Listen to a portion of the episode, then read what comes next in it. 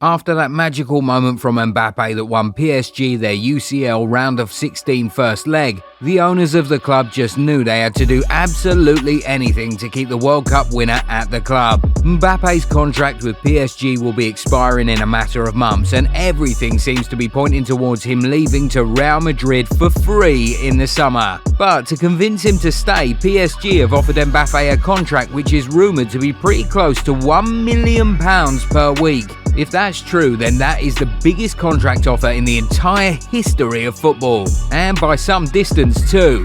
That has now inspired us to look at other really huge contracts over the decades. Here are the 10 players who have had the biggest contract offers in footballing history. Number 10, Johnny Haynes. Back in the 50s and the years before then, there was a limit to how much a football player could be paid. It fluctuated from time to time, but there was always a wage cap. Well, until 1961, when maximum wage was scrapped, thanks to Jimmy Hill, the then Professional Footballers Association president. That then led us to see the first ever £100 contract offer in English football history. Johnny Haynes of Fulham, who was the captain of the England national team at the time, was the first player to be paid £100 per week. Number 9. Peter Shilton. After the wage cap was removed in 1961, it didn't take long for players to start getting more buoyant contract offers. Not up to 20 years later, we saw the first ever player to receive upwards of £1,000 per week in wages. Peter Shilton, former England and Nottingham Forest goalkeeper, was offered £1,200 per week back in 1979.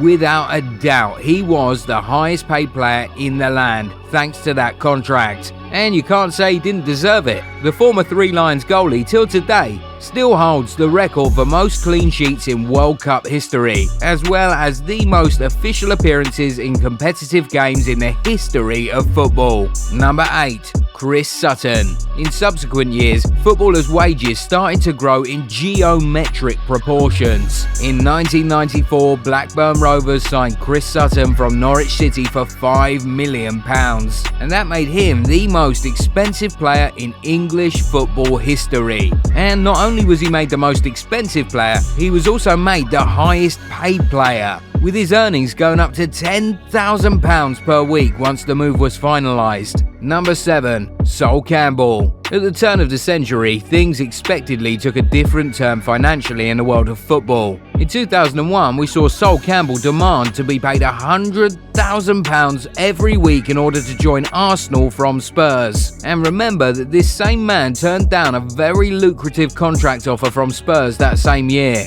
The North London club was ready to make their star man the highest paid player in their history. But he had his sights set on European football, so he turned it down. And then, just a matter of years later, we began to see more players earn 100k and more a week in the Premier League. Gerrard got that from Liverpool. Shevchenko and Terry also got over 100k from Chelsea, while Robinho got close to 200k from City in the 2000s. But before the decade was over, someone in Europe crossed the 200k per week mark. Number 6. Cristiano Ronaldo. When Cristiano Ronaldo made that famous move from Manchester United to Real Madrid in 2009, he not only became the most expensive player in the world, he was presented with an insane contract which saw him earn 11 million euros per year. When broken down, that was over 200,000 pounds every week. Oh, might we also add that Ronaldo's contract also contained a 1 billion euro buyout clause? Absolutely insane, isn't it? But while Cristiano was leaving United for Real Madrid, his teammate was leaving to go join the noisy neighbours. And boy, did those noisy neighbours pay. Number 5. Carlos Tevez. Immediately after Sheikh Mansour took over ownership of Manchester City in 2008, he was ready to spend any amount to build a formidable team. And he wasted absolutely no time to do that. After having signed Robinho the exact day the takeover happened, paying him close to 200k per week, Manchester City snatched Carlos Tevez from Manchester United in 2009 and immediately made him the highest paid player in the world. During his time at City, he earned £250,000 per week, a quarter of a million every week, guys. Absolutely insane. Number 4. Gareth Bale. A few moments ago, we talked about how Real Madrid broke the world transfer record to get CR7. If you remember, they went and broke that world record again to bring Bale over in 2013. And in addition to surpassing the 100 million euro mark to buy him,